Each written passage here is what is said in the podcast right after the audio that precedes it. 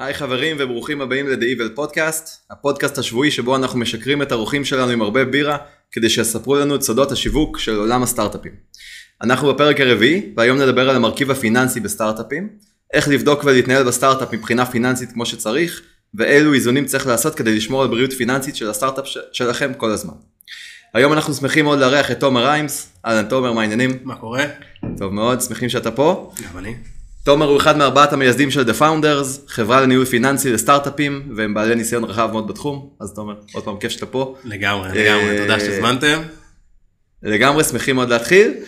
אז בואו נתחיל עם איזושהי הגדרת מונחים בסיסית של בעצם ה framework השיחה, המונחים הראשונים שאנחנו צריכים להכיר כשאנחנו מדברים על ניהול פיננסי לסטארט-אפים, והרגע הזה ש founder מגייס seed, pre seed, או מהר מאוד גם ראונד A לפעמים, מגיע מצב שעד היום הוא נהג על קטנוע ופתאום היום הוא צריך לנהל למבורגיני, אם אנחנו עושים ככה את ההקבלה, ולא תמיד יש להם את הכלים לעשות את זה. אז בוא נתחיל עם המונחים הכי חשובים שלדעתך צריך ככה להכיר. לדעתי, קודם כל, לגמרי הקבלה נכונה, הקטע הזה שאתה מקבל איזשהו כלי. שאתה אמור לנהל אותו גם מבחינת איך שהוא נוסע וגם מבחינת איך שהוא צורך דלק, שהדלק אצלנו זה באמת הנושא הפיננסי, זה הכסף. הוא לגמרי מתחבר לזה. ואני חושב שאולי המונח הכי התחלתי בכל הסיפור הזה, הוא בעצם, ה... כמו שאמרת, הכלי, התכנון. המונח הזה הוא מונח קריטי בכל מה שנוגע ל finance ו startups, כי ברגע שאתה מגיע למצב שאתה יודע לתכנן כמו שצריך, זה מלווה אותך מ-day one עד מה שנקרא, עד, שת, עד שתסיים, עד שתעשה IPO או אקזיט או שתסגור את הסטארט-אפ בדרך. אני חושב שזה באמת כלי שכל יזם מנוסה מכיר, שהתכנון הוא גם משתנה מסטארט-אפ לסטארט-אפ, כלומר אי אפשר להגיד שזה משהו שהוא מובנה בצורה שאפשר לעשות לו copy-paste. אבל המונחים הבסיסיים של לקחת ולהבין מה אתה בעצם הולך להשקיע כדי לקבל את המוצר הנכון כדי לצאת איתו הדרך, בין אם אתה הולך ל-MVP, כמה זה הולך לעלות לך, לתכנן בעצם כל דבר כמו מודל עסקי, אז איזה נגזרות יש לו ואיזה השפעות יש לו על הפייננס שלך, mm-hmm. מה שנקרא לבוא ולעשות מיני תוכנית עסקית, שתוכנית עסקית בעצם זה איזשהו מונח כל כך כל כך רחב וכל כך משתנה מיזם ליזם, כי יזם אחד צריך תוכנית עסקית בשביל עצמו כדי להראות בעצם את אותם דברים שהוא צריך לתכנן לדרך, יזם אחר צריך אותה כדי ללכת ולהציג את זה למשקיע, זה לא אותה תוכנית, זה לא אותו מסמך. אבל במסמך הזה באמת חשוב מאוד לבוא ולתכנן את הדברים כמו את ה-P&L שלך, את הדוח רווח והפסד, זאת אומרת לשנה קדימה או לשנתיים קדימה, מה זה אומר, מה הנגזרת של זה, של ה-cash flow, כמה אתה הולך בעצם לנהל את הכסף שלך באותו טווח זמן, ומה ההון חוזר תפעולי שהולך להיות לך באותה תקופה, כדי להבין פחות או יותר מה, מה שנקרא, מה הבור שאתה הולך לייצר לעצמך בחשבון בנק לאורך הדרך. התוכנית הזאת, כמו כל דבר, היא תוכנית שבעצם מביאה בסיס טוב לשינויים. אתה בטח מכיר את זה שאנחנו יוצאים לדרך ואנחנו בעצם יושבים בבית ומתכננים את ה... כמו לצאת לטיול שטח. אתה יושב בבית, אתה מתכנן, אתה מגיע למצב שאתה הולך לטייל באיזשהו אזור שאתה לא כך מכיר, אתה פותח את הספרים, פותח את המפה, מתכנן לאיזה יעדים אתה תגיע, מה ה-road map שלך בעצם, ואתה בעצם צריך להצטייד עם צידה לדרך. כן, off road map, זה עדיף, תמיד עדיף. ואתה בעצם רוצה לדעת כמה דלק אתה צריך למסע, כמה מים, איזה אנשים אתה הולך לקחת איתך, איזה כלי אתה צריך כדי בעצם להתגבר על אותם אתגרים שאתה הולך לפגוש בדרך, ולהצטייד בכמה שיותר מידע, זאת אומרת, מי, מי הולך, את מה אתה הולך לפגוש. אז אצלנו בעולם של הסטארט-אפים זה בעצם מאוד מאוד פשוט, אתה בא ואתה מסתכל, מה הולך להיות הצריכה של הדלק שלי באותה תקופה, מה ה-burn rate, מה ה-runway לכל שלב כזה, זאת אומרת, זה קצת כמו לתכנן road trip. שאתה בא ואתה אומר לעצמך, אוקיי, אז ייקח אותי ממקטע א' למקטע ב', ושם אני אפגוש תחנת דלק, שזה אולי נקביל את זה לגיוס, ואני צריך להגיע לתחנת דלק, אני לא יכול להגיע למצב שאני עומד בצד הדרך, מבקש מאנשים, מה שנקרא, תדלק אותי קצת. כי כשאתה מתדלק בסטארט-אפ, כל מה שקשור לגיוס, אתה גם עובד עם משקיעים, אתה צריך להיות שקוף איתם, אתה צריך להראות התנהלות בסיסית. לגמרי. תקינה איתם. חד משמעית. אז הדברים האלה סופר חשובים. ואיך אתה בעצם לוקח סטארט-אפ שגייס עכשיו כספי פרי-סיד או סיד, איך אתה לוקח אותו וגורם לו בעצם להיכנס לתלם מבחינת ניהול פיננסי נכון. זאת אומרת, איך מתכננים? תוכנית עסקית. זאת אומרת, שמים את כל המספרים על אקסל, איך הוא יודע מה יהיה בעוד חצי שנה, איך הוא יודע אם הכסף שהוא גייס יספיק לו כמו בדרך כלל, בדרך כלל מגייסים ל-18-24 חודשים קדימה, איך הוא יודע לחזות את הדברים האלה מראש, זאת אומרת, התחזיות, איך זה עובד הדברים האלה? זה, האמת שזה יותר פשוט ממה שזה נשמע. המון פעמים אנחנו מסתכלים על אה, נושא פיננסי כמשהו שאנחנו רוצים פחות להתעסק איתו. לא תמיד ליזם, יש יזמים שבאמת מגיעים מהתחום הפיננסי, ואז יש להם באמת כלי מאוד מאוד חזק ב, אה, בידיים. יש יזמים שהם טובים בתחום הטכנולוגי או בדברים אחרים, ובעצם צריכים לבוא ולהצטייד באותן יכולות בסיסיות שהם ידע פיננסי, ידע לניהול פיננסי אולי נגיד. וזה שוב חוזר למקום הזה של תכנון, כי גם אם אנחנו, אני אקח אותנו טיפה אחורה, גם אם נגענו במקום של משקיעים, גם השקעה היא בעצם מתחילה הרבה לפני אותה נקודה שבה אתה בא לבקש את הכסף. ברור. היחסים עם משקיעים מתחילים בעצם עוד בשלב שאתה אה, מתכנן את הרעיון שלך ואתה רוצה לבוא ובעצם להגיד, היי שלום, אני דני, יש לי רעיון מדהים, אני הולך לגרום לו להיות כך וכך וכך וכך, והוא הולך לעשות לפי התוכניות שלי כך וכך כסף. הוא הולך לדרוש כך וכך כסף. עכשיו, אני עוד לא בא לבקש ממך את הכסף, אבל אני רוצה לספר לך מי אני. אני חושב שזה אחד מהדברים.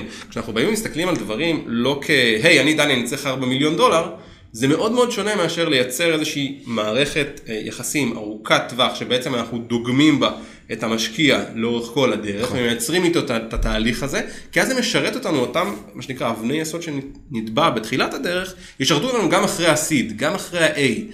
כי אם אנחנו יודעים לדבר עם אותו משקיע בשפה נכונה ולהציג לו את מה אנחנו מאמינים ולהראות לו שאנחנו עושים את זה בצורה מסוימת, אם נגענו מקודם בלצאת לטיולים, לתכנן עם המפה, אז יש אנשים שיוצאים ומסתכלים, מניעים את האוטו ויוצאים, ומה יהיה יהיה.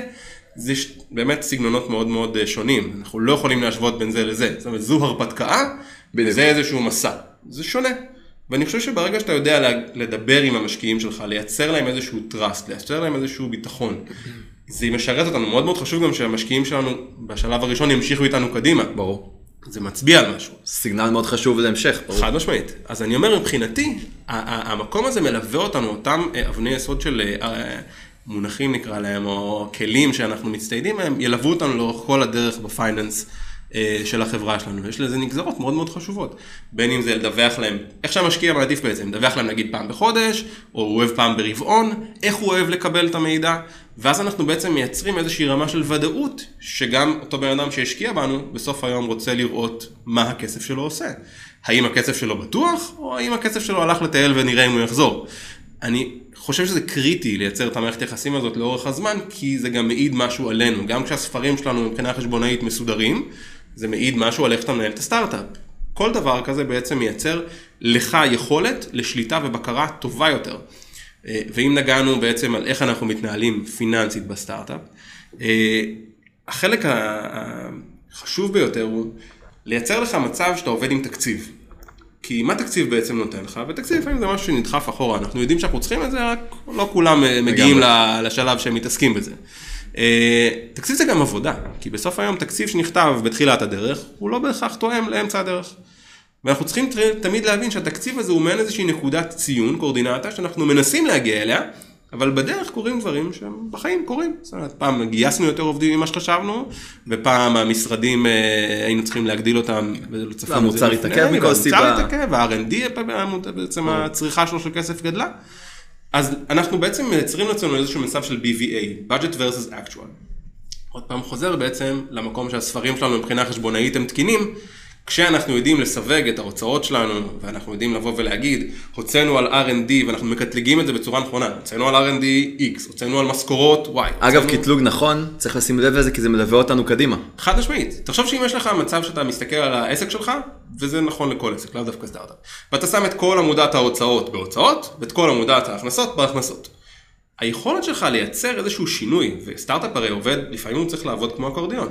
כשהרנווי שלנו בעצם מתחיל להגיע לסופו, אנחנו רוצים לקחת את האקורדיון וללחוץ אותו, זאת אומרת יש לנו את ההוצאות הקבועות ויש לנו את ההוצאות המשתנות. אם אתה לא יודע לסווג ולהגיד איפה אתה יכול לצמצם, איפה אתה יכול להרחיב, מה נכון לך באותו רגע, היכולת שלך להגיב לדברים מצטמצמת. והשליטה הפיננסית שלך בתור מי שמנהל סטארט-אפ חייבת להיות בצורה מאוד מאוד אה, אה מיידית. אתה לא יכול לבוא ולחכות שהרואה חשבון שלך יספר מה קורה בדוח רווח והפסד. אתה צריך להיות במצב שאתה מבין שאם אנחנו אה, מסתכלים על עסקה של השקעה שמתעכבת עכשיו בעוד חודש, מה זה אומר? האם יש לי את הברמט הזה? ומהבחינה הזאת עשינו כמה אנלוגיות, אה, מכוניות ורכבי שטח וטיולי שטח. בשורה התחתונה, כסף לסטארט-אפ זה אוויר לנשימה. כן, יש דבר כן. אחד שסטארט-אפ יכול, לא יכול להתנהל בלעדיו, וזה כסף. נגמר הכסף, הסטארט-אפ סוגר. נכון. אז זה משהו שהוא חשוב מאוד, ובעצם הגיוס הבא, הרבה פעמים הוא מגיע כאוויר לנשימה. נכון. תמיד אנחנו רואים בגיק טיים, שכותבים, לא היינו צריכים את הכסף, אבל גייסנו עוד, אז זה לא תמיד זה ככה. רוב הפעמים אתה מגיע למצב שנגמר האוויר, נגמר הכסף, אתה חייב לגייס כמה שיותר מהר עוד פעם. אה, ופה ההתנהלות הפיננסית היא, היא החשובה ביותר, כי ברגע שאתה לא מתנהל פיננסית כמו שצריך, אתה באמת יכול לאבד את החברה, אה, שזה סופר חשוב. בואו נחזור שנייה להתחלה ונבין מה ההגדרה בעצם של סטארט-אפ מבחינה פיננסית. בניגוד לעסק שיש רווח והפסד, רגיל, P&L, מה ההגדרה הפיננסית של סטארט-אפ, איך צריך להסתכל על זה, אם זה, אין, אם אין זה שונה. משהו חשבונאית שהוא מיוחד חוץ מכמה סעיפים שצובעים אה, אבל זה גם נגיד אתה יכול לקחת לעולם הבנייה יש סעיפים ברמה החשבונאית שהם שונים אבל זה לא משהו שאפשר להתייחס אליו אתה יודע להגיד חשבונאית זה איזשהו משהו שהוא אה, אה, שונה לגמרי ההתנהלות שלו בפועל היא שונה כי הרי והציפיות לא וה- נכון יש לנו עכשיו מצב הציפיית אה, גדילה וכדומה. חד משמעית, סטארט-אפ עושה כולו בצמיחה, וצמיחה מהירה כמה שיותר. זה, זה אומר שגם נגיד אם ניקח את זה למקום של כן מה שונה, זה העולם נגיד הבנקאי. אנחנו לא, אה, לא נקל ראש בזה כי, כי זה באמת משהו שיכול לייצר חסמים לחינם, וללכת כן לבחור נגיד את המקומות שבהם יודעים להתנהל עם סטארט-אפים מבחינת כסף. בין אם לקחת, אה, חשוב לקחת סניף בנק שיודע להתנהל עם הייטק, כי אתה בעצם מתחיל לדבר פה על מטבע זר שנכנס, לפעמים אתה משלם החוצה, אה, ואם כבר נגענו במטבע זר, אז זה אומר גם להבין שאם גייסת בדולרים, אתה צריך לחשוב רגע אם אתה צריך הגנות מטבע, ואם אתה גייסת בדולרים ואתה מתנהל בשקלים, מה ההשלכות של זה, כל הדברים האלה נוגעים באותה נקודה. אם אתה יודע לתכנן את ההשלכות העתידיות של דברים ש, שיכולים לקרות, אתה הרבה יותר מוכן, אתה מנהל ולא מתנהל. כי אם אתה כל החיים שלך רק מתנהל בתוך העשייה של הסטארט-אפ, אתה עסוק בלכבות שרפות, אתה לא מצליח לנהל, וזה נכון לכל עסק. ברגע שמישהו מפסיק לנהל אותו, הוא נכנס לבעיות, כי באיזשהו שלב המים עולים ועולים ועולים, וקשה לנשום ונחנקים, ואז מגיעים למצב של אני חייב לגייס כסף. זה לא מצב טוב להיות בו. אני חייב לגייס כסף. כי אם אתה יודע שלקחת אה, אה, תוכנית, והכסף הזה אמור לקחת אותך מנקודה A לנקודה B, ואתה יודע להגיד שגייסת ל-20 חודשים, וחצי שנה קודם אתה צריך לצאת כבר, לתכנן בעצם, את הסבב הבא שלך. אתה לא מגיע למצב שאתה נחנק בלי אוויר, אתה מגיע למצב שאתה מבין ומנהל את הסיכונים שלך, ואתה צריך למתוח טיפה את החצי שנה האחרונה שנשארה. אם אתה מצליח להגיע למצב שאתה יודע לנהל את ההוצאות שלך ולשים את האצבע, כן. הרי זה תמיד אותו דבר, אתה מסתכל על ההוצאות הקבועות שלך, שהן קבועות, אין לך מה לעשות איתן. אם התחייבת עכשיו לחוזה על משרדים, אתה לא תוכל לקצץ בזה עכשיו, כי זה יש לזה מה שנקרא השלכות של אה, ברור. קנסות. אבל אה, כל דבר אחר, בין אם זה הוצאות קטנות או גדולות, דרך אגב הוצאות קטנות זה אחד הסעיפים הכי מעניינים, כי לפעמים בסטארט-אפים ההוצאות הקטנות האלה של התחייבתי לאיזושהי תוכנה עם ריטיינר נמוך, ופתאום יש איזה שהם אה, כזה סל כזה שזורקים אליו את כל הקבלות של 4 דולר, 8 דולר, 10 דולר שעובדים מתחילים אה, אה, מה שנקרא לחייב מתורך העבודה שלהם, זה נכנס למעין איזשהו חור שחור ופתאום מתחיל להיות איזשהו סעיף כזה שהוא unknown, ואנחנו לא יודעים להגיד אותו. מה ממנו אפשר לבטל ומה לא. כשמנהלים את הכל בצורה מסודרת, קודם כל סדר זה כסף, בוא נתחיל בהתחלה. ברור. כשהכל מסודר ומקוטלג כמו שצריך, אתה מרוויח כסף. חד משמעית. ברגע שאתה יודע לנהל את זה, אתה מצליח להיות בשליטה. אם אתה בשליטה, אתה מצליח בעצם לנהל את הרנו שלך טוב יותר, ולדעת גם מה הברן רייט שלך. ובאיזשהו מקום אתה גם יודע לעמוד מול המשקיעים שלך ולהגיד להם, החודש אני תקצבתי כך וכך, הברן רייט שלי הוא כך וכך. היו לי תקלות אה, בעולם הטכנולוגי שהם כך וכך, אני מתכוון לפתור אותם כך וכך, וזה משפיע על הכסף בצורה הזו. זה מציב ברמה מאוד מאוד טובה את, ה, את השיח סביב הכסף. זאת אומרת, זה גם, זה מתחיל הרי בדידי, שאנחנו באים ומסתכלים עלינו איך אנחנו מתנהלים, וזה ממשיך, זה מלווה אותנו ב, ב, בעולם של החיים של הסטארט-אפ, הוא נורא, הוא מהיר. אנחנו עושים את הפרי-סיד, סיד, A, ואנחנו, כמו שאתה אומר, אנשים גם צריכים, מתחילים לגייס מהר יותר ויותר. סתם דוגמא, אם תיקח נגיד הכוונה. את אה, ינואר עד אפריל, אתה תראה שהנע שם, נגיד פרי-סיד יהיה בין מיליון לעשר, ויהיה לך כאילו ממש מעט חריגים אה, במקום הזה. זאת אומרת, זה, זה, זה הנקודות, זה מה שמצליחים עכשיו לגייס. כן. עכשיו, אם אנחנו מסתכלים, זאת אומרת, מבחינתנו, מה זה אומר? שהאקוסיסטם שלנו בעצם פחות משקיע עכשיו ב-early stages, ויותר לוקח ובעצם מטפח את אותם חברות פורטפוליו ומשקיע בהם בסבבי המשך. בשלבי הגרות, כן. אז יותר כאילו, יותר קשה לנו. עכשיו, זה, זה, זה עניין כזה שגם, אני לא יודע אם השנה הזאת מייצגת, כיוון שבאמת היא הייתה שנה מאוד מאוד מיוחדת, אבל אה, אנחנו צריכים לבוא ולשאול מה יעלה את האחוזי אה, הצלחה שלנו בלגייס את הכסף הזה, ואני חושב שזה תמיד אותו דבר. יש לך, אני, אני לא מסתכל על הרעיון, כי הרעיון בטוח שהוא רעיון טוב, זאת אומרת, אחרת, אה, לא אם השוק כן. לא היה אה, מקבל אותו, ואם לא היית מצליח להביא יוזרים, ואם לא הייתה הוכחה, אז באיזשהו, בשלב הזה של מה שנקרא לפני ה-A היית נופל. אנחנו בעצם רוצים להכין את עצמנו למקום הזה של הצמיחה המהירה, למקום שאנחנו מעצבים את החברה שלנו, כדי לעשות איזשהו שינוי בשוק, לקראת הראונד A. אז ה-pre-seed seed, זה בדיוק המקומות שאני רוצה בעצם אה, להטמיע אה, התנהלות נכונה? להכין את הקרקע. זה חלק מאיך שאני מתנהל בתור פאונדר לדעתי. אה, כי כשאני מסתכל על החברה, אני בא ושואל תמיד, איפה אני, מסת... איפה, איפה אני נמצא? כל שבוע, כל חודש, אני רוצה, כל חודש אני רוצה בעצם לסגור את החודש, אני רוצה לבוא ולהסתכל על החברה שלי ולהבין מה קרה, אם יש אנומליות, אם יש חריגות בעצם אה, בסעיפים תקציביים. מבחינתי גם אם אה, כמות הצריכה שלי של cloud עלתה החודש וקיבלתי billing שהוא יותר גבוה מחודשים קודמים, כ founder אני אמור להיות מודע לזה ולהגיד, כן אני יודע, זה בגלל שיצאתי ל-X, Y ו-Z, ולא להיות מופתע שפתאום כאילו אנחנו אחרי שלושה חודשים מגלים, היי, החיוב של cloud אצלנו עלה באופן משמעותי. זהו, אז זאת נקודה מצוינת, בוא נדבר על זה רגע. איך מובילים תוכנית פיננסית שמתייחסת לנתוני אמת, ולא לנתונים של לפני חודשיים שלושה? איך מטמיעים את זה בארגון. של בעצם לנתח מידע פיננסי בזמן אמת? זה בעיקר נוגע למה שנקרא יכולות הפיננסיות, זה, זה איזושהי דילמה. הרי אם אנחנו מסתכלים רגע על העולם של founder, הוא מגיע ואז כולם צועקים עליו אתה חייב אותי כדי להיות, אתה חייב אותי כדי להצליח. הסרוויס הזה צועק עליו, שיווק, בנקים, רואי חשבון, "תקשיב, עורכי בלי דין." זה אתה לא. תתקדם. אה, עכשיו, פתאום יש לך באמת דילמה, יש לי איקס כסף שיכול להספיק לי לאיקס זמן, על איזה כלים בעצם אני משלם כדי אה, להוביל אותי לאיזה נקודה. עכשיו באמת בכל סטארט-אפ זה מאוד מאוד שונה, אבל מהרגע שנכנס כסף, צריך לנהל אותו. יש סטטיסטיקה מאוד מעניינת שאומרת שמי שזכה בלוטו, רובם פושטים את הרגל. עכשיו אני לא מדבר על פאונדרים בעצם שהם בסבבים מתקדמים יותר שכבר באמת, אה, כאילו, שעשו כמה אה, סבבים של אקזיטים או, סטארט-אפים ויודעים בעצם לקחת את אה, ניסיון העבר שלהם ולהניח אותו בתוך הסטארט-אפ החדש. אני מסתכל גם כאלה שהם חדשים. בס- בסיבוב הראשון שלך בתור סטארט-אפיסט, אתה, אתה אמור לבוא ולהבין מה אתה יכול לדעת לנהל ומה לא. ואם יש, אם אין לך, במידה ואין לך את היכולת לנהל את, הצד הפיננסי בחברה, כדאי לך לייצר איזשהו ואיך מצב. אתה יודע אם אתה מסוגל לנהל אותו או לא? תראה, אתה אם אתה מרגיש אותו לבוא- כשאתה רואה... אם אתה יודע לבוא ולייצר לעצמך תקציב שבמהלך החודשיים שלושה אתה רואה שהוא פוגש את המציאות, הרי כמה דברים שאני רואה זה נגיד רצונות מאוד מאוד גבוהים לפתח איזשהו מוצר מאוד מאוד מקיף ומאוד מאוד גדול שבעצם לוקח המון המון משאבים לפיתוח. ואז אתה רואה בן אדם שתקצב במקביל אה, R&D ברמה מאוד מאוד רזה, אבל בפועל אתה רואה איזה שהם חריגות של אה, ברמות אה, מאוד משמעותיות. אז אתה מבין שאותו בן אדם כנראה כדאי לו לקחת את זה החוצה, כנראה כדאי לו לעשות את זה משהו אחר קצת. אנשים שיודעים לבוא ולנהל את הכסף שלהם אה, לא חסר, זאת אומרת אנחנו יודעים שברגע שיש לך את היכולת המציאות תשקף לך את זה. אבל אם ארבעה, חמישה חודשים עבדת ואתה מסתכל על, אה, על P&L שבנית או על תקציב שבנית ויש עליו חריגות ואתה לא מצליח להגיע לשום יעד ש, שיצרת, זה גם משתקף קדימה לאותו משקיע, כי אתה תבוא ובעצם תציג לו במצגת, הנה ה-P&L שלי, הנה מה שאני הולך לגייס, הנה כמה כסף זה הולך לתת, ובעוד שנה שתרצה לצאת לגיוס הבא, אתה תבוא ותעמוד מולו ותגיד, "אה, לא פגשתי את הציפיות.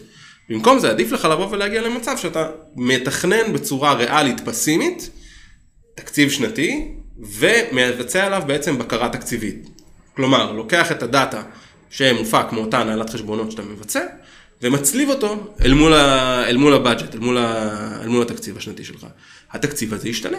מחר בבוקר זאת אומרת- תרצה למשהו חדש, אתה תרצה לשנות שם תקציבים. זאת אומרת שברגע שאני כפאונדר מתכנן קדימה תקציב, נגיד חודשיים, חצי שנה, כמה חודשים קדימה, ופעם, פעמיים נתקל בשוני משמעותי בין הביצוע לתכנון, אני צריך להבין שיש לי פה בעיה ואני צריך אולי או גורם חיצוני או להכניס מישהו כן. פנימה שינהל את הכספים כמו אני חושב שצריך. שזה משהו מאוד אה, אמיתי להגיד לעצמך, אתה יודע, יש המון פעמים שאנחנו מסתכלים ואני אומר, אני יודע לעשות המון דברים. לא את כולם כדאי שאני אעשה. ואני חושב שזה אחד המקומות הכי נכונים להיות, שאין אין לנו הרי אגו בינינו לבין עצמנו, אנחנו צריכים לבוא ולהבין איזה דברים, איזה כלים אנחנו צריכים לייצר לעצמנו, כדי שיקחו אותנו נכון לשלב הבא. אה, אדם מאוד אה, מעניין שדיברתי איתו הסביר את זה בצורה מאוד יפה, הוא אומר כשאתה יוצא לשטח אתה צריך להרכיב לעצמך את הלדרמן, מבחינתו הצוות שלו, הוא ייחס את זה, כי הצוות אנשים שהוא אוסף זה לדרמן שכל אחד מהם חייב להיות שונה ולייצר את המקסימום value שהוא יכול לאותה, לאותו צוות, לאותה אסופה. אני חושב שזה בדיוק זה, זאת אומרת כפאונדר אתה בא ומייצר לעצמך את הכלים ומותר לך להחליף אותם, זאת אומרת יכול להיות שמחר בבוקר לקחת והשקעת איקס כסף כל חודש כדי לייצר לעצמך איזשהו כלי שיעזור לך להתקדם ואתה דוגם אותו ואתה אומר תשמעו לא מניב לי את התוצאות שאני רוצה. סופר לגיטימי לבוא, להחליף אותו, כי אתה מתנהל בעצם על הכסף, שהוא כל הזמן צריך למדוד כל שקל. אגב, זה אחד הדברים המאוד מעניינים לראות, פסיכולוגית, נגיד ב bootstrap, אתה, למה זה כל כך יעיל? זה הכסף שלך. אתה לא, לא מוציא שקל שאתה לא, לא חייב. אתה, זה, זה באמת מוכח שזו הצורה הכי יעילה להתנהל בה. ואז פתאום אתה מקבל כסף, אתה מקבל המון כסף. אז פתאום אתה חייב ללחוץ על הגז, כאילו אם אנחנו מסתכלים עוד פעם על אותו טיול, אז אם עד עכשיו אתה, אתה ממש מדדת את, ה, את המד דלק שלך לראות כמה יוצא כל לחיצה, פתאום אתה צריך ללחוץ על הגז כדי, כדי להגיע לנקודה הבאה מהר וחזק וטוב. שכל מה שעשית ובנית לפני זה ישרת אותך בעצם קדימה עכשיו. נכון. ופתאום אתה צריך לשנות את ההתנהגות שלך כפאונדר, זה נורא מעניין. אתה צריך לבוא וללחוץ על הגז בצורה יעילה ולנווט את הספינה בצורה נכונה, כדי להשיג את היעדים שלך. אה, שזה מרתק, זאת אומרת, ודווקא אז, אני חושב שכל הדברים שבנית וטיפחת בתחילת הדרך, יבואו לידי ביטוי, כי אם הצלחת לחשב את אותם 4 דולרים לאיזושהי תוכנה ששילמת, ועכשיו פתאום זה מה שנקרא סכומים שגודלים וגדלים, ואתה משקיע פתאום גם ב marketing, שזה גם איזשהו ברז מאוד חשוב אה, לשלוט עליו, או, או כל הנושא של שכר, אתה הרבה יותר מיומן בזה, זה כבר בא לך בצורה די, אה, מה שנקרא, טבעית. אה, אז זה לפחות האמונה שלי, שברגע שאתה מייצר את הסדר הזה, אתה יודע לקחת אותה, אותו קדימה בצורה מאוד מאוד יעילה. בוא נדבר רגע על אה, סעיפי תקציב נפרדים ואיך אה, למעשה מבצעים את המעקב. Okay. אוקיי. יש פה איזושהי, יש איזשהו משחק שהסעיף משתנה, זאת אומרת שכר זה משהו שמשתנה, אבל יש לך גם שכר, גם ספקים חיצוניים, איך, איך למעשה נכון לפי דעתך לקטלג, או, או מה ההוצאות העיקריות, הסעיפי הוצאה העיקריים, שיש בסטארט-אפ טכנולוגי, ואיך אתה מסתכל על זה מבחינת המעקב אחרי הוצאות? אני חושב שמבחינת uh, סעיפים, זה תמיד הסעיפים מתרכזים בהתחלה בתקורות הקבועות. בסדר, אם יש לנו דברים ש... קודם כל אם אנחנו בגראז' של הבית, אז אתה יודע, נגיד אה, שכירות פחות אה, רלוונטית לנו בהתחלה, אבל באיזשהו שלב כבר אנחנו מתחילים להביא כמות מסוימת של אנשים, של מפתחים, שאנחנו פתאום צריכים לשים מקום כדי לשים אותם. אנחנו צריכים לקחת בחשבון שסעיפי השכירות וכל הדברים הקבועים. הם משהו שאנחנו חייבים לקטלג גם בצורה אה, נפרדת, זאת אומרת כדי להבין בדיוק על מה יוצא ולא לשים אותו כאיזשהו בלק ויוצא לי אה, פעם בשיחה איתך נראה לי אמרת לי זה הבוקר טוב שלי. נכון. אני, אני לא משנה מה זה מה שאני משלם. אז אני חושב שברגע שאנחנו מפרקים את זה, אגב זה לא עבודה של הפאונדר, לדעתי זה עבודה של אה, ברגע שאנחנו נכנסים ובאמת חברה, מקימים את החברה ויש חשבון בנק ויש לנו בעצם דאטה, מי שאמור לעשות זה הנהלת החשבונות, ואז ברגע שיש לך הנהלת חשבונות נכונה, היא אמורה לסווג את כל ההוצאות האלה בצורה נכונה, אוקיי? אוקיי. ולהנחות אותי בתור... אה, חד משמעית. זאת אומרת, יש פעמים שאתה גם בא ואומר, אה, ייקח לי יותר אה, משאבים על הניסיון וטעייה, מאשר לקחת מישהו שיודע לתת לי ערך מתוך המקום הזה. ברור. אני חושב שבאמת הנהלת חשבונות יש מקום לתת ערך, גם לסטארט-אפים, ברגע שאתה יודע לנהל חשבונות לסטארט-אפ בצורה נכונה, אתה יודע להפיק מתוך אותו database המון המון תובנות. אה, וגם forecastים, זאת אומרת אם אנחנו יודעים לבוא ולהגיד שאנחנו מגייסים פחות או יותר בסעיף של השכר, אני רואה גידול בצורה מסוימת, אני יודע לבוא ולהגיד לך, אוקיי, לשאול אותך ולהתייעץ איתך גם כי רק אתה מבין את הסטארט-אפ שלך ואתה יודע לאן אתה מכוון, האם זה הולך להימשך, בוא נתקצב את זה בצורה מסוימת, כי כל כזה גיוס ויש לו אה, אה נגזרת של אה, גם מקום נגיד, אוקיי? זה משפיע לי על כל מיני סעיפים אחרים. אני חושב שבעיקר הסעיפים, זה בין איזשהו אה, ריקוד תמיד, בין להגיע לבורג הכי קטן במערכת, שאז אתה, זה מה שנקרא עיקרון פרטו. המקום בין לנסות להשיג את ה-100% שאתה מבזבז המון המון זמן ומשאבים, לבין ה-80% שאתה חייב לתת. ברור. ואם אתה יכול להוציא את זה, מה שנקרא, אה, אה, למישהו שיודע לעשות את זה בצורה אה, אה, מקצועית שתיתן לך ערך, אני חושב שזה הרבה יותר נכון כדי להתרכז בדברים אחרים. זאת הגישה שלי. אה, אבל מבחינת סעיפים, כמה שיותר מפורט, זה נותן לך הרבה יותר שליטה, זה נותן לך יכולת לייצר על זה פילוחים, תחזיות, הבנה, שיקוף למשקיעים שלך, על מה יצא. מבחינתי זה גם, אתה יודע, באיזשהו statement, הוצאתי כך וכך וכך על קפה. זה מראה שאתה לא לוקח... השקיפות הזאת מעוררת כן, אמון ובונה את היחסים קדימה. אני לא אומר שזה כאילו, לא, לא בטוח שזה מה שיעניין את המשקיע כן, שלך. כן, כן, אבל אה, הוא צריך לדעת שאתה יודע מה אתה עושה עם הכסף. כן, אני חושב שכאילו זה, זה אחד הדברים שאנחנו רוצים אה, אה, לייצר, זה בדיוק את המקום הזה של האמון כדי לקבל את החופש פעולה. נכון. אה, הרי כשאנחנו רגועים על הכסף שלנו ואנחנו יודעים שהמניה שהשקענו בה, שהמקרה הזה זה מניה של סטארט-אפ שאני אה, לקחתי את הכסף ונתתי באותו בן אדם וברעיון שלו את האמון, אני רוצה לדעת מה הוא עושה עם הכסף כדי אה, אה, להבין מה הכסף שלי עושה. אני לא אמור להיכנס לרמת הכמה קפה הוא קנה, אני אמור להבין, להרגיש שהוא מתנהל בצורה נכונה. להרגיש שהוא יודע שכל שקל שנתתי לו משרת את המטרה הגדולה יותר, וזה שהסטארט-אפ שלו יצליח ויצמח, אה, ונגיע מה שנקרא כמה שיותר מהר ליעדים שהוא הציב לעצמו, שהרודמט באמת מתקיים. יש המון כוח לבוא ובעצם להצהיר כוונות בתחילת הדרך שאנחנו פוגשים את אותו משקיע, ולפגוש אותו אחרי שנה ולהגיד, נכון, לסמן את כל אביהם זה קצת אה, חלום רטוב. כן. אבל לפגוש את המציאות בנקודה מסוימת בעתיד, אבל לא, לא, לא, חשוב. לא לפגוש אותו פעם אחת פה ופעם אחת פה, כל הדרך לספר לו את ה, מה קורה איתנו ומה קורה עם הכסף שלו ומה קורה אה, אה, קדימה, ואז לפגוש אותו בנקודת הציון של ה, אה, אה, לפני הגיוס הבא ולהגיד הנה פגשנו את 1, 2, 3, 4, זה, זה מקום מאוד מאוד נכון להיות בו מול משקיעים, ונותן לפאונדר, אני חושב, המון המון כוח. אנחנו לקראת אה, ככה סיום. אה, טיפ מיוחד, משהו שפאונדרים צריכים לעשות מחר על הבוקר או להקפיד עליו. אני חושב שקודם כל ליהנות מהדרך וכדי ליהנות מהדרך בצורה בטוחה אז אה, לתכנן את, הדרך שלנו בצורה מבוקרת ונכונה אה, ולקוות להגיע ליעד. ושלא ייגמר לנו. האוויר קודם. ושלא לא ייגמר הדלק בדרך. לגמרי. טוב חברים, אז אנחנו היינו The Evil פודקאסט, הפודקאסט השבועי על שיווק לסטארט-אפים. אם אהבתם וקיבלתם ערך מהפרק, נשמח שתעשו לנו לייק בפייסבוק ותעשו פולו כדי שתוכלו להמשיך ליהנות מהפרקים הבאים. אם אתם מכירים עוד מישהו שיכול ליהנות מהפרק, נשמח שתתייגו אותו או תשתפו, אותו או אותה כמובן. אה, זהו, אני הייתי דני שקד מ-Evil Twin ונתראה בפרק הבא.